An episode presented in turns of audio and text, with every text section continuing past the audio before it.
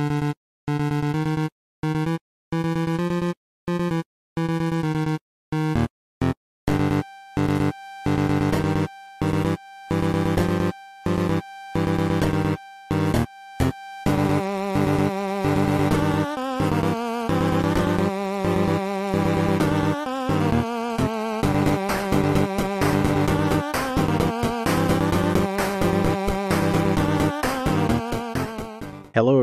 welcome to A Hispanerd.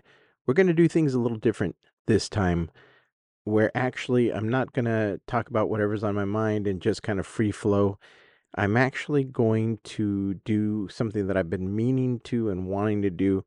And I apologize for anybody that knows the information that I'm going to give or is not interested, but I wanted to focus on it. And what am I talking about? I'm talking about the MCU, the Marvel Cinematic Universe.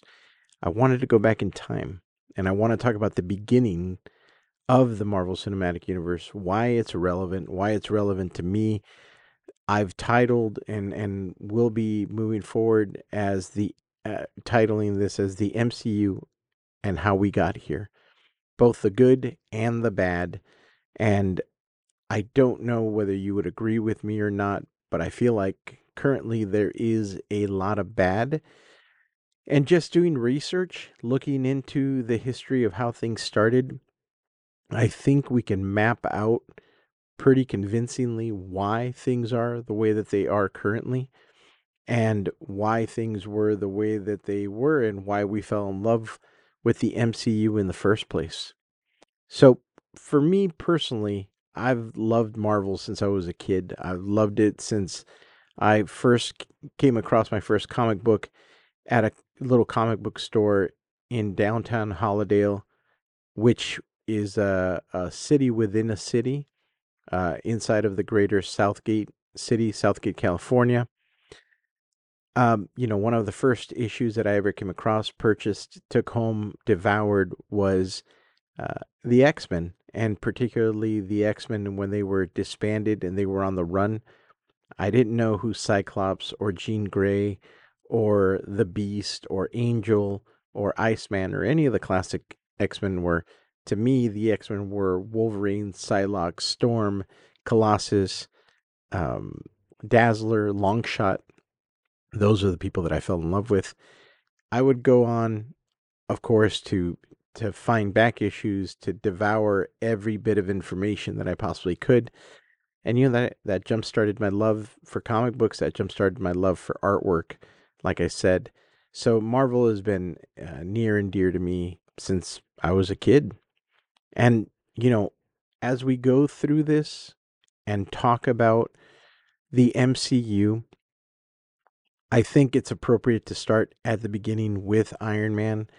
But even more than that, I think it's appropriate to start out at least with the comic book that inspired everything. So here we go. The Ultimates. 2002 to 2004, 13 run issue.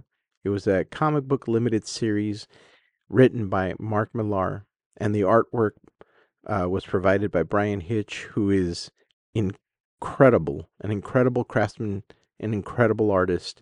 The series introduces the titular Ultimates in the Ultimate Universe, which at the time when this was created, the idea was that there was Marvel fatigue.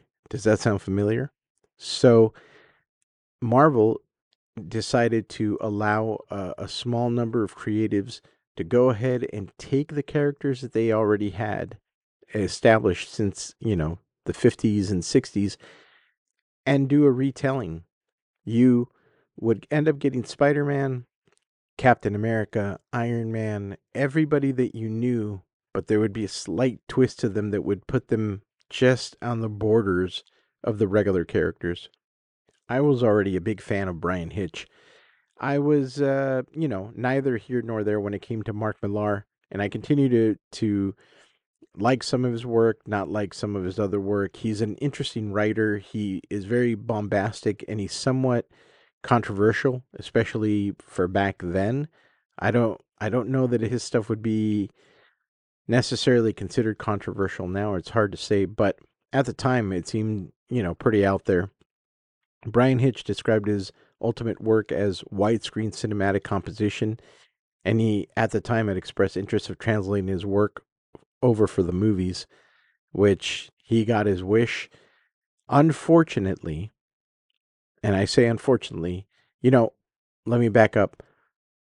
One of the things about comics that is good and bad is that if you're an artist or you're a writer, usually you're a work for hire.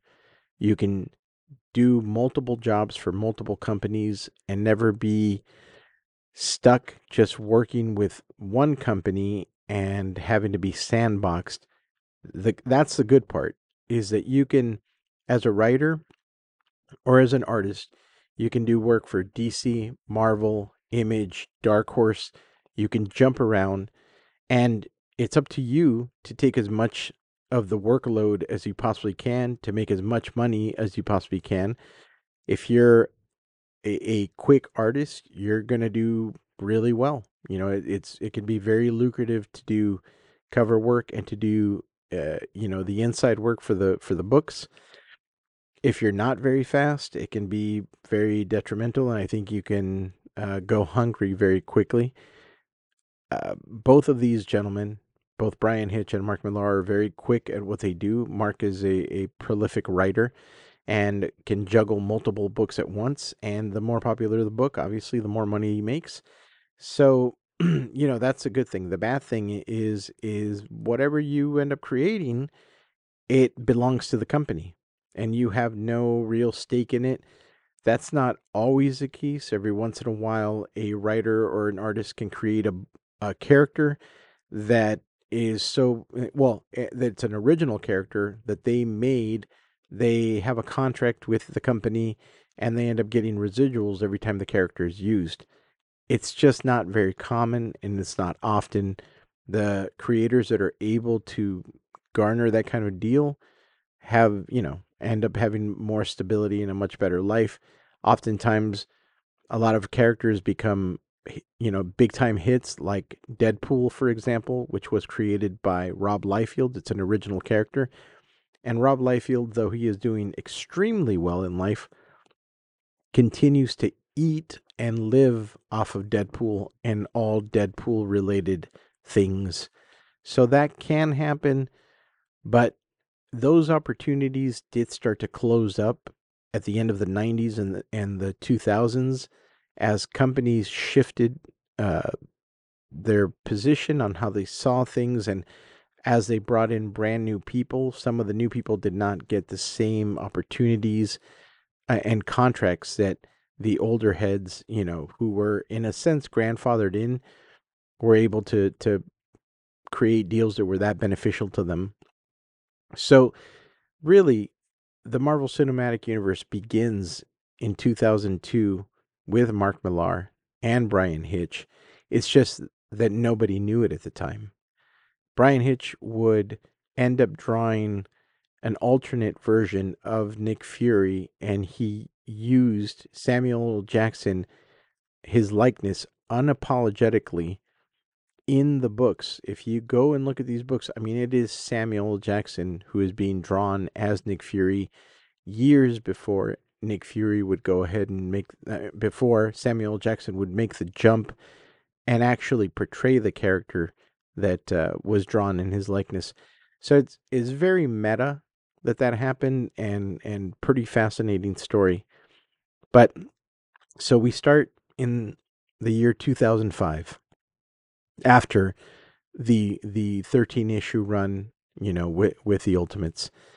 Marvel decides to create Marvel Studios. Marvel wanted to produce its own films rather than license them out, as they had previously done with other studios with mixed, mixed success. You know, we had seen Marvel movies long before the cinematic universe. We'd seen a Hulk movie, a Blade movie, we'd seen the Fantastic Four up on screen. And for the most part, and Spider Man, we can't forget Spider Man with Sony. And for the most part, these movies made money.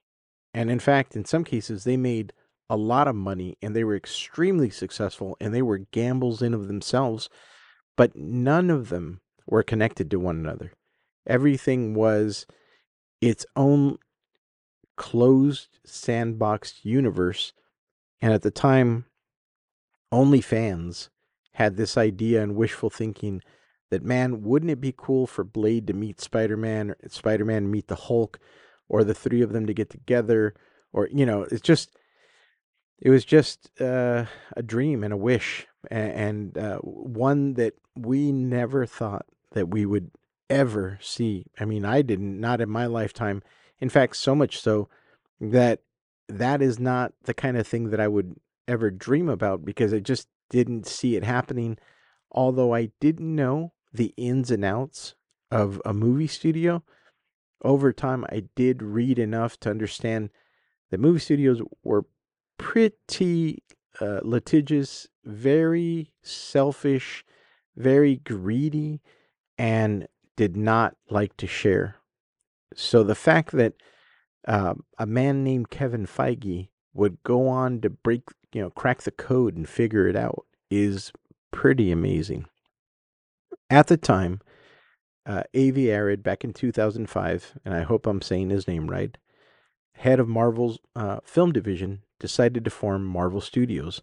Now, Marvel, there's a whole separate story to be told there. Marvel Entertainment slash Marvel Comics had actually gone into bank- bankruptcy and was, you know, in the process of being bought. Uh, they had licensed their characters to the Four Winds, and I mean, they were just in really bad shape. I'm gonna have to go research that, and I can bring you that story, bring you the uh, the woes of Marvel and how they were able to recuperate and get to the point where they now were able to form a film division and then create Marvel Studios. So, like I said at the time, Avi Arad, head of Marvel Films division, decided to form Marvel Studios, the first major independent film studio since DreamWorks Pictures, which is, you know, pretty wild. Like eh, eh, before that, there had been this large gap, you know, and and I can only imagine how difficult it would be to form a studio there's already so much competition going on with all the studios that already exist and they're so well established you know it would be a nightmare. Kevin feige uh, avi's second in command knew that they still own the rights to the core avenger members and feige envisioned a shared universe among the marvel characters. Marvel studios secured funding to the tune of 525 million. The plan became to release individual f- uh, films for the core characters and finally merge them into a crossover film that we all know now as the Avengers. Avi doubted this plan. He doubted this plan would work and resigned the following year as the head of Marvel Studios. I think that's a little too simplistic and and and too much of a there's there's more to be said there. Uh, Avi has since come out after the success I mean, the mass success of Marvel Studios and has really sought credit for a lot of the things that happened. Uh, so there's a lot of behind the scenes information that I will never get the chance to know, but uh, you can, eh, you know, infer a lot just from uh, the various times that he's been interviewed and some of the things that he said concerning his time at Marvel. I think, uh, if I remember correctly, he was definitely a doomsayer when it came to Marvel Studios. He did not think that doing these individual movies and then collecting them all into a super movie would work out or that there would be any interest in them. Obviously, he was dead wrong. In 2007, Feige, who was 33 at the time, that is crazy when you think about that, was named studio chief, and Marvel Studios formed a creative committee made up of six people. This is maybe one of the most relevant things about this history uh, as we go through it that I want to talk about. And it's something that I'm going to be coming back to as we map the Marvel Cinematic Universe and go through it.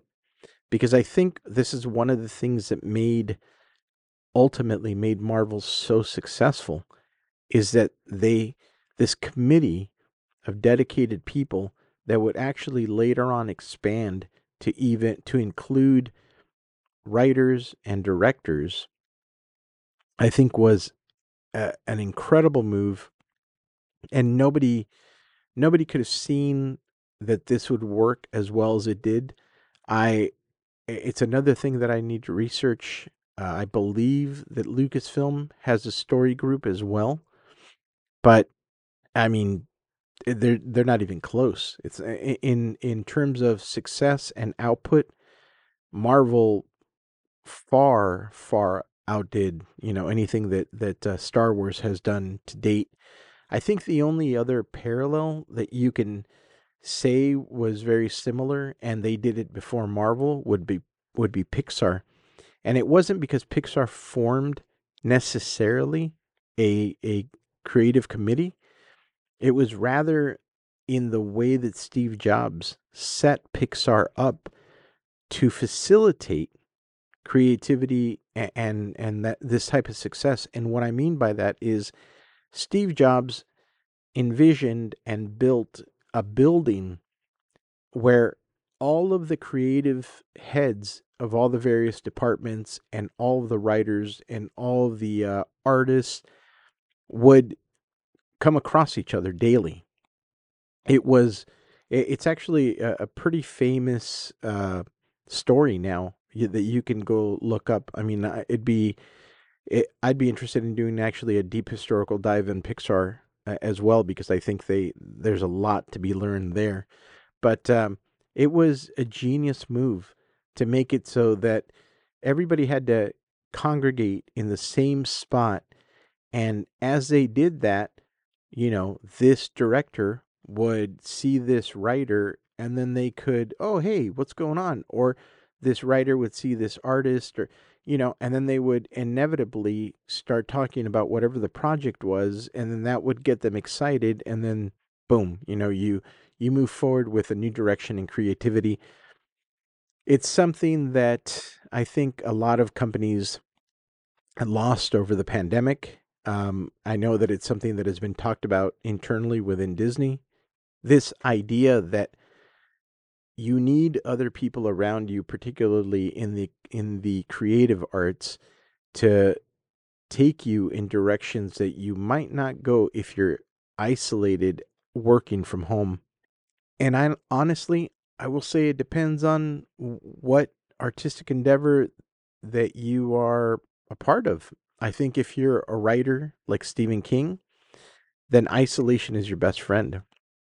I think if you're a comic book artist that tends to be the same as well that you do everything you know by yourself and that definitely works but it doesn't seem to work so well for people that are doing sketch comedy on a TV show or are creating film for example uh, whether it's animated movies or live action that collaborative you know people around you seems to be the best way to move forward uh, creatively. So the committee of uh, this this committee of six people was made up of uh, Louis D. Uh, Esposito, Dan Buckley, Marvel Comics president of publishing, Joe Quesada, Marvel's chief creative officer, uh, artist extraordinaire, Brian Michael Bendis, writer and the architect of new stories and characters for an alternate reality within the Marvel Universe known as the Ultimate Universe. So, the Ultimate Universe started with Brian Michael Bendis, not with Mark Millar, but Mark Millar was the architect of the Ultimates, which is where they took a lot of inspiration for the Marvel Cinematic Universe Avengers. And finally, Alan Fine, Marvel's entertainment president, who also over, oversaw the committee. Feige would go on to coin the term MCU or Marvel Cinematic Universe. Let's talk about 2005 and the Marvel characters that started and the Marvel char- character that started it all, Iron Man. In November of 2005, Marvel gains the film rights for Iron Man from New Line Cinema, and Marvel would go on and cut a distribution deal with Paramount Pictures. So, funny story about New Line Cinema they let the Iron Man character go because I believe as uh, it was famously quoted that the president of New Line Cinema at the time said that he couldn't imagine or conceive of a way to make a guy in an iron suit fly. I'm sure there's more to the story than that, but that's one of the stories that, uh, that has famously been thrown around and just, you know, makes me giggle. Marvel Studio uh, Marvel Studios hires Jon Favreau to direct, but Jon ends up facing opposition from Marvel Studio when he tries to cast Robert Downey Jr. for the part of Tony Stark. Eventually, Favreau wins out, and filming begins. One of the uh, and and he gets he gets a lot of flack now. Um, you know, a lot of people look at him as as both a cautionary tale and kind of like a uh, they they make fun of him. But uh, Terrence Howard, who played uh, Rhodey at the time of the first Iron Man movie, it's reported that he actually went to bat for Robert Downey Jr. and really fought as much as Jon Favreau to get uh, Downey in the movie, which you know we owe a huge debt of gratitude for the first ten years of the MCU to Terrence Howard as well as Jon Favreau for making that happen. I, I mean, I can't imagine a, a Marvel universe now without Robert Downey Jr. It it's insane, you know that that uh, it almost didn't happen. Uh, a conscious decision was made by the studio to set the movie in California to make it different from other superhero movies that came before it. Um, they made it. Uh, hold on one second. You know, there's a few exceptions here and there. Sorry, I had something that was flying over that was super loud. But there's a few exceptions like Blade that doesn't take place with New York as it, as its backdrop, but so many other you know Marvel movies, Spider-Man, uh, Fantastic 4 that that is the backdrop is New York City.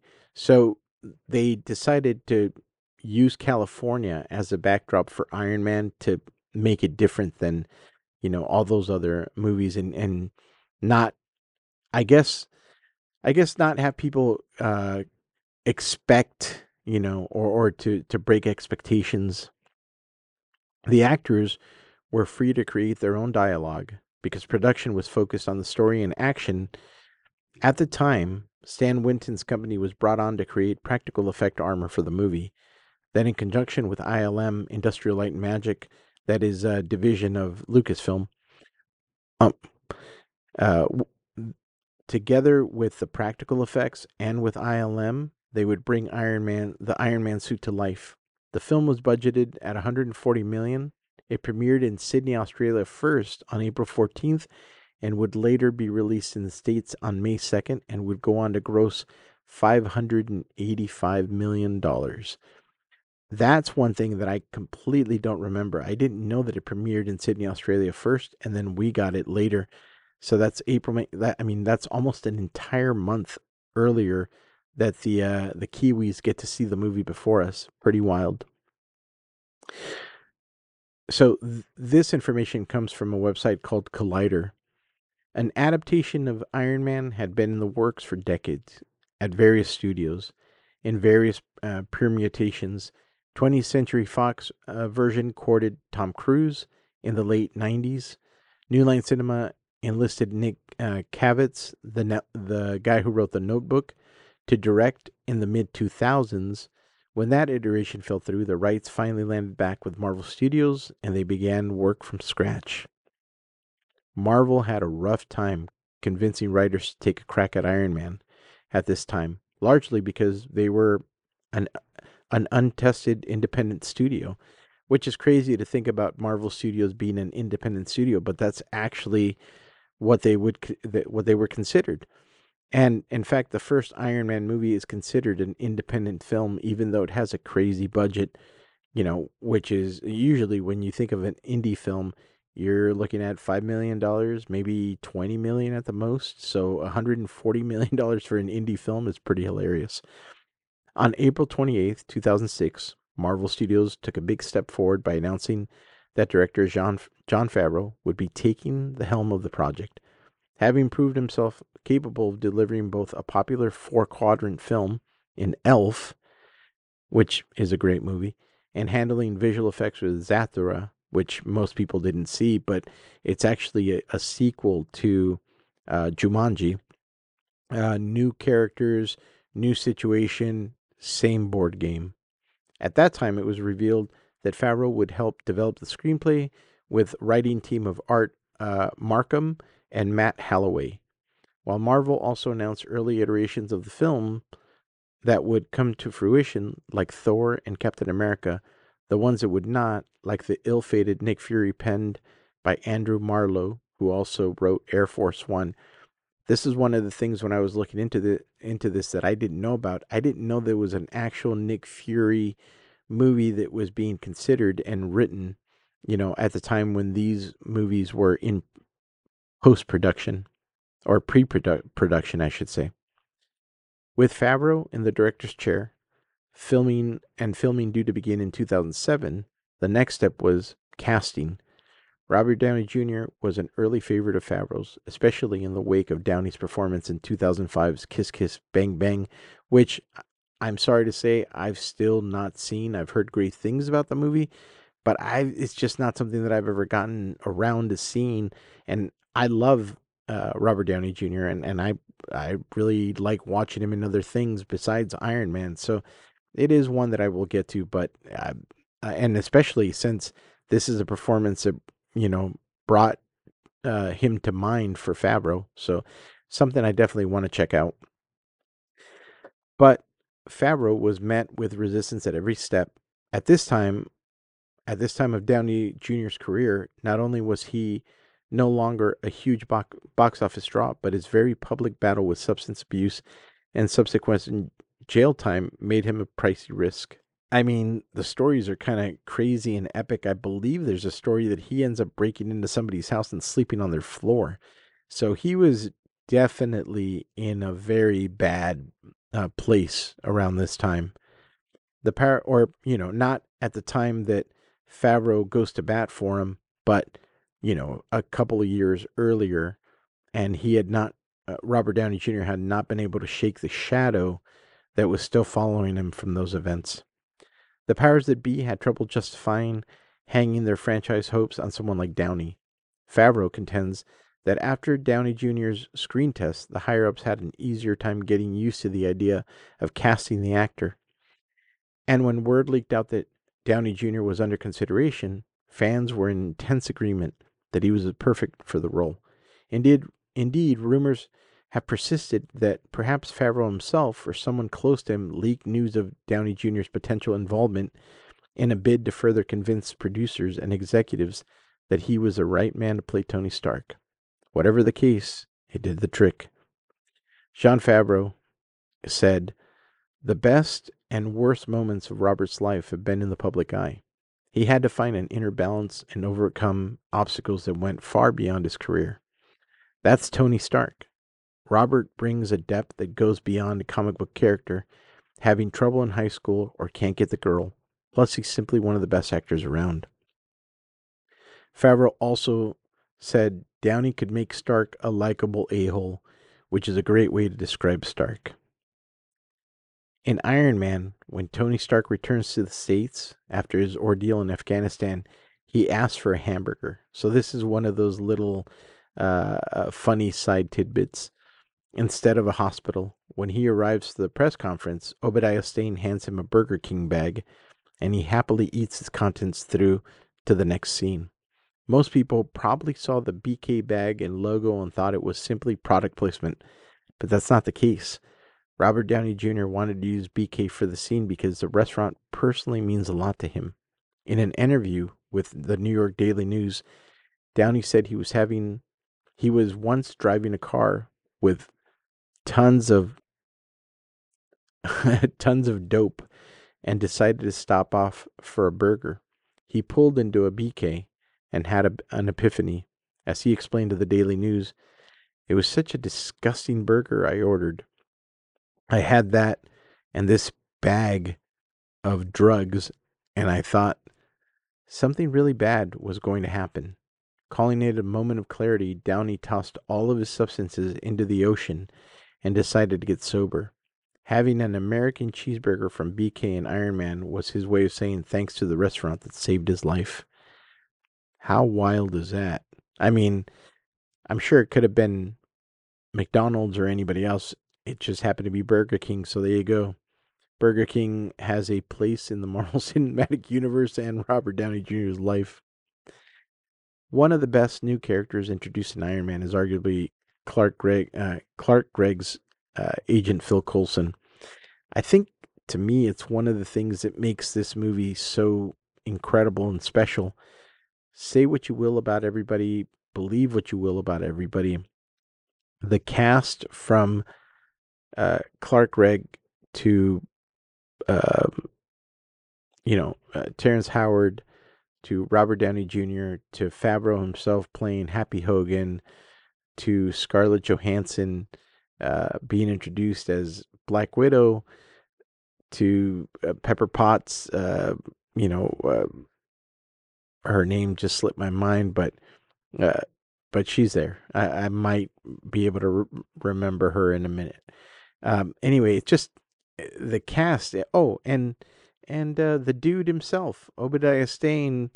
Uh, it's it's such a stacked movie, and it's it's wild to think about that. Uh, all of this comes together not by accident. It's it's definitely orchestrated, but who could have seen that it would it would spawn what it did and that it would birth you know the universe that we know now it's it's crazy so uh, phil coulson that to me was one of my favorite characters that was introduced and was able to, to live through the cinematic universe all the way up until you know until the avengers and and his uh his demise there not only did he play an essential role in the movie but he was featured throughout mcu's phase one he later landed the lead on Marvel's Agents of S.H.I.E.L.D. and reprised his role once more. With a bit of de aging FX trickery, he also uh, was shown in uh, the movie Captain Marvel as a much younger version of himself. It's safe to say Coulson is an integral part of the MCU as a whole, but he almost wasn't. Gregg's role was initially planned to be much smaller, and his character was named simply Agent in the script.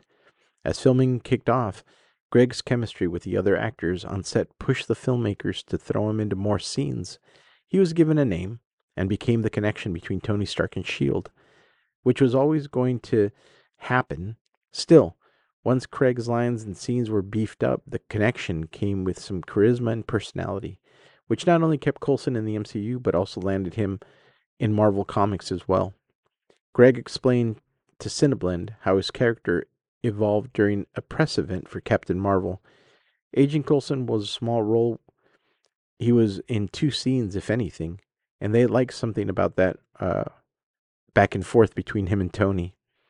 They liked something about having the S.H.I.E.L.D. presence being there, and all of a sudden they added seven more scenes. Next thing I know, Pepper Potts is going, Thank you, Agent Coulson.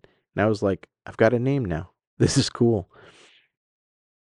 After Downey Jr. was cast, the rest of the ensemble fell, ensemble fell into place, but the film's script was in flux constantly. Indeed, originally, the villain of Iron Man was to be the Mandarin, who Feige said would be a contemporary of Tony Stark's. He was in every Iron Man 1 script until about 10 weeks before we started filming, Feige told uh, Entertainment Weekly. He was a contemporary of Tony Stark. He was younger. He was involved in business deals with Stark obviously we know what happened with that. Uh, that villain was scrapped, and you know who who eh, I mean, the Ten Rings still makes its presence in the first uh, Iron Man, and there is whispers of the Mandarin, but you never actually get to see him. Obviously, the person that I'm about, uh, or rather, not obviously, but the person that I'm about to talk uh, talk about next ends up being the the real villain of the first movie, Jeff Bridges, and that's the name that I had forgotten. Jeff Bridges and Gwyneth Paltrow. So I just want to say both of their names now: Pepper Potts, Gwyneth Paltrow, Jeff Bridges, Obadiah Stane. was supposed to be a secondary villain, but when all involved realized the Mandarin just wasn't working, they bumped Obadiah up to lead. When cameras started rolling, Favreau and Downey Jr. improvised script pages each and every day, and initially, Bridges was freaked out. He says, I like to be prepared. I like to know my lines. It turned out that many times, 10, 12, 15 times, we would show up for the day's work not knowing what we were going to shoot. All the guys in the studio are sitting there tapping their foot, looking at their watch, and we're sitting and we're sitting in our trailer trying to figure out my line. And I was sitting in my trailer trying to figure out my lines. I made a little adjustment in my head. That adjustment was Jeff, just relax. You're in a 200 million student film. Have fun and just relax. Which, you know, eh, that's overblown. Obviously, the movie costs 140 million, but I totally see his point of view as someone eh, him being someone that likes to be prepared and likes to be able to come in and, and give a performance, uh, not not knowing what he's going to say next, uh, that would be pretty harrowing. In fact, Downey Jr. and Favreau were frequently consulting with writer director Shane Black by phone, who performed uncredited script work on the film. Of course, Black would go on to co direct or co write and direct Iron Man 3, but that's another story for another day. Paul Bettany may have voiced Jarvis. That's right. And I mean, so stacked, right? So crazy. May have voiced Jarvis in the Iron Man movie, but he believed his career was at an end after the first Avengers film. He said as much to his agent, but then he was cast to play Vision, and the rest is history. One of the reasons he may have thought his career was ending could have been due to his early interactions with Marvel Studios. When he was cast to voice Jarvis in Iron Man, he wasn't given a full script or a full copy of the script, and he recorded all of his lines in just two hours. I feel like a pirate, he said. This is robbery. I walk in, I say my lines on a piece of paper for two hours, and then they give me a bag of money, and I leave and I go about my day. I sort of feel guilty because at least acting can be exhausting with long hours, but I do nothing. Man, that's hilarious since Jarvis is I mean I I can't think of Jarvis without Iron Man and I can't think of Jarvis without Vision like he's he was such an integral part of the whole entire thing and such the perfect voice. Paul Bettany just Bettany has just this incredible uh, voice and and uh, his performance was comical and and he was the the straight man and very dry and it was it was the perfect person perfect person to play it that's hardly a significant investment of time so it makes sense he didn't fully appreciate his performance's impact on the movie. Interestingly bettany hasn't received a full script for any of the iron man films. The only full script he received from the studio was one for the avengers which he thought to be a mistake. Marvel Studios is famously secretive about the various plot elements from its movies, so delivering complete scripts isn't common for all cast members. In addition to missing out on the script, Bettany ha- hasn't watched a single Iron Man film, and he reportedly knows nothing about the series. That's pretty hilarious, too. While the idea of an interconnected universe of films was percolating, Iron Man wasn't necessarily created to begin an MCU. First and foremost, Marvel Studios just wanted to make a good movie that proved that they could handle making their own films independently. But Favreau couldn't resist throwing in a major Easter egg for the comic fans at the end of the movie. The post credit scene was a bit of a lark.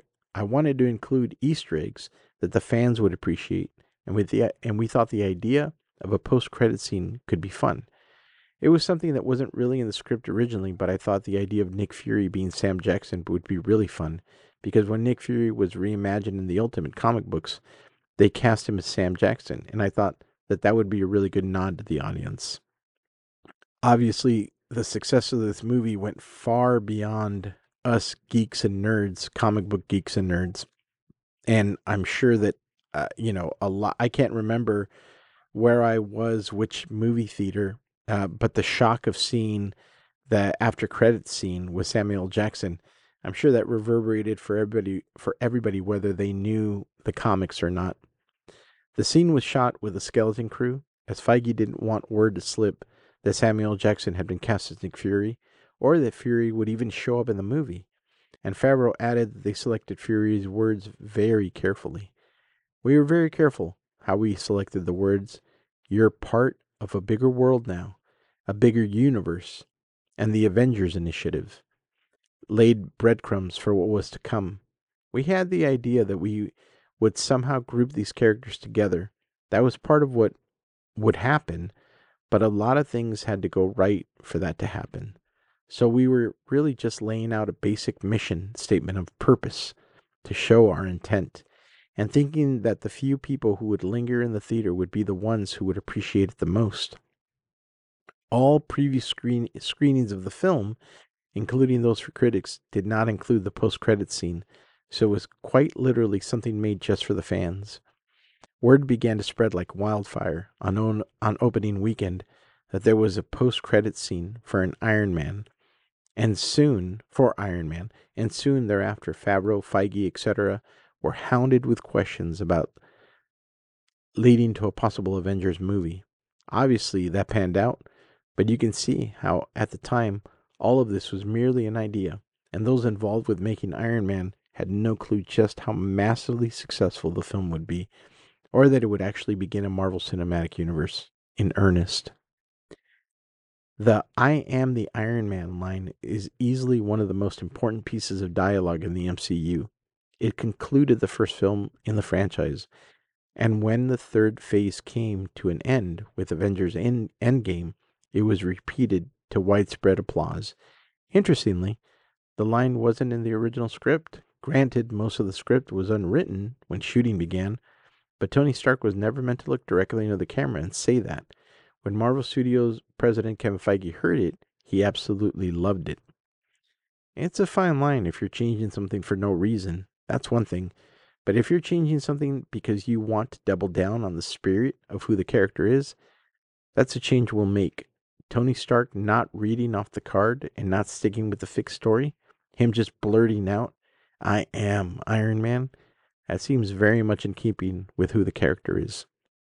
Feige and Favreau decided to keep the line in the film's final cut, and it went a long way in shaping the eventual outcome of the MCU's first massive saga. Robert Downey Jr. is notorious for improvising his character's actions and lines on set, and this was only one example of his doing that. Still, it's easily the most important because it perfectly encapsulates a character. It was arguably the most important single line of dialogue from throughout the first three phases of the MCU, and the way it closed out Endgame is the best way to say goodbye to this beloved character.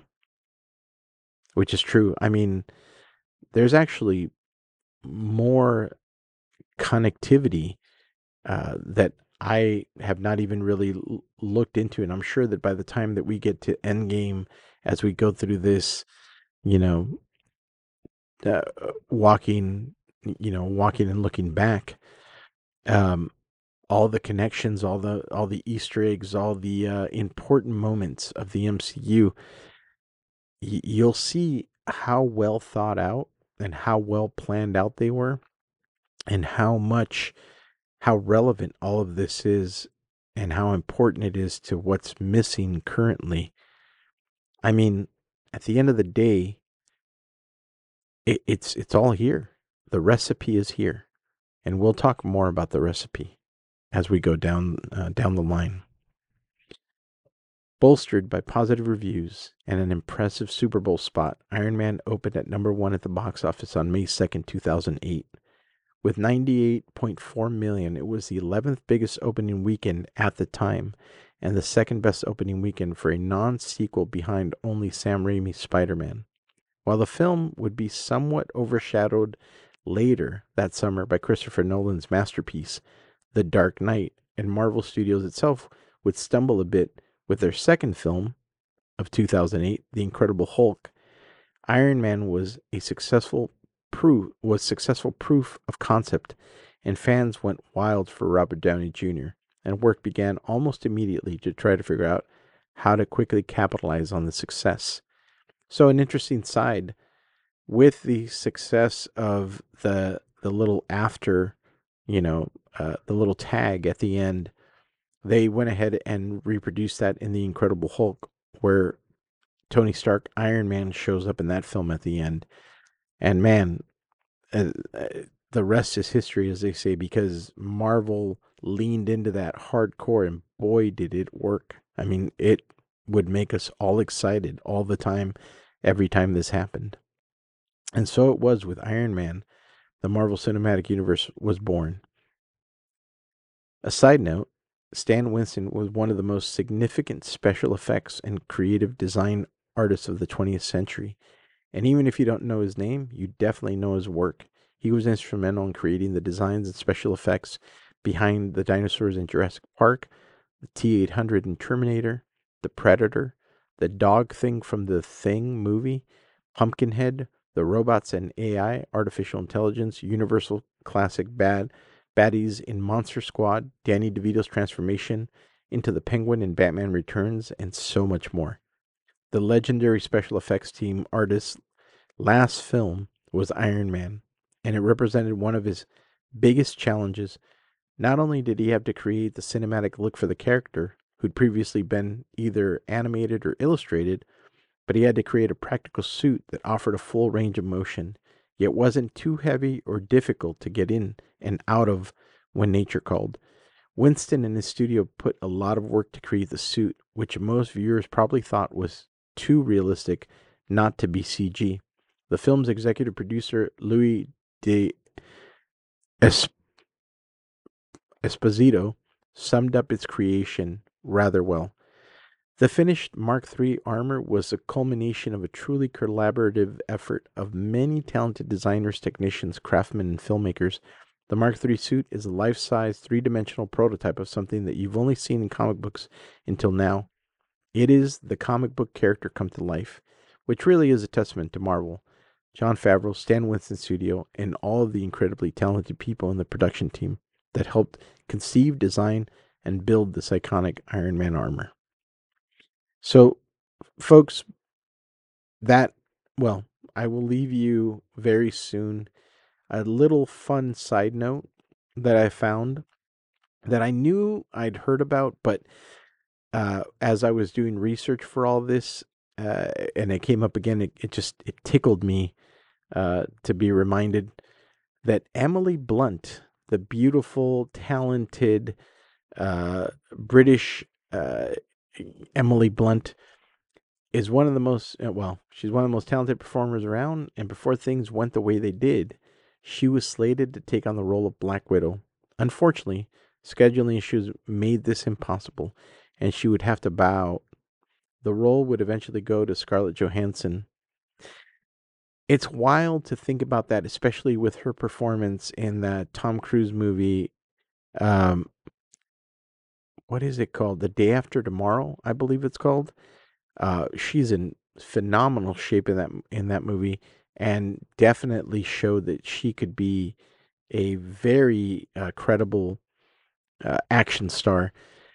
So I love Scarlett Johansson and Scarlett Johansson. I mean, I have a hot toy Black Widow Scarlett Johansson looking at me right now. You know, definitely my girl when it comes to the uh, Marvel movies, but it's, it's very interesting to wonder and to think what could have been if Emily Blunt had been the one to take on the role. Pretty wild. But anyway, guys, thanks for listening. I hope that uh, some of that information is relevant. I know for me, as I was looking all of this up, it immediately made me want to go back and watch Iron Man 1 all over again. And I think as I go through this uh, history, uh, it is one of the things that I will do. I'll, I'll start watching the first three phases of the Marvel Cinematic Universe again and allow it to be what it was and what it's been for me, which is this comfortable, warm blanket of great storytelling and great characters that uh, were so easy to fall in love with. And why am I doing this? I, I suppose I'll close it out with this. You know, we're not where we were and where we were once was excitement, uncertainty, uh, not knowing the future, uh, world building. You know, we were along for this wild ride that we didn't even understand what what we were getting necessarily. Um, and it was and it was mixed depending on which movie it was. You know, you got uh, uh, Captain America was w- well received, but it wasn't a barn burner like uh, Captain America Winter Soldier was. Uh, you know, Iron Man 2 was okay, but it was, you know, it, had a lot of criticism to it. And it wasn't like Iron Man 3, which was really well received. The first Thor movie is not something that people write home about. And yet it laid the groundwork for what would eventually become the Avengers. And so as we go through this history and and we look, you know, at the ups and the downs and the struggles, one of the things that I want to highlight and appreciate and say that I appreciate is that there were the there was this dedicated group that had vision and and had a plan. And that plan, whether it was executed well or executed okay, you know, never, at least to my estimation, in my opinion, never executed poorly. Say what you will about any of the movies. I the first Thor movie is infinitely rewatchable to me. The the movie that's not rewatchable that I will never see again is Thor 4. That's just, you know, Thor Love and Thunder is not my deal. To me, that character story ended with Thor Ragnarok. You know, as far as uh, the single movies go. But uh, it's just, it's really made me appreciate what a and and this is where I'm going to be repetitive and where I apologize, but I'm going to say it now and I know that I'm going to say it over and over again. What an incredible difference it makes to have a story group, to have a dedicated number of people, whether that's six, ten, eight, four, whatever it is, who have this singular vision and are able to collectively map out where this story is going and where it needs to go and how the story needs to be told. I think that is currently what James Gunn is trying to do with uh, the DC universe. I believe there is a very singular vision, and you know, uh, he announced the map uh, and and outlined where they're going. My hope is that it's not so rigid that they can't make small adjustments over at DC Comics, the DC Universe, and that they're able to find gold in happy accidents the way that the Marvel Cinematic Universe definitely did. You know, sometimes the Marvel Cinematic Universe, sometimes they threw away some of their best villains. Sometimes they their villains weren't as meaningful as they could have been. Uh, and sometimes they threw away other characters that that would have been used better. But that criticism aside, phase one through three is a phenomenal achievement. And again, it is done through love, care, and you know, detail. Uh, you know, looking looking at looking at the detail of things and and focusing on details. And that's something that I believe is missing uh, uh, just big time. Um, and I think there's a lot of reasons for that, and we will get into that as we go further into the future or into the past, and as we map out the Marvel Cinematic Universe. So, guys, thank you for listening. Thank you for being with me. I hope that this was enjoyable. I hope that you learned something, and I hope that you uh, will share this with other people, uh, especially anybody who is a big fan of the Marvel Cinematic Universe but is not necessarily a comic book fan. Please pass this along to them, have them listen to it. Maybe it'll help them with uh, get some perspective on on this incredible achievement and endeavor that Marvel Studios uh, took upon itself. So, with that, I will leave you as I always do. Again, thank you guys for being on this journey with me. Take your vitamins, drink your water, eat your vegetables, love one another. I love you all, and I will talk to you next week. Bye.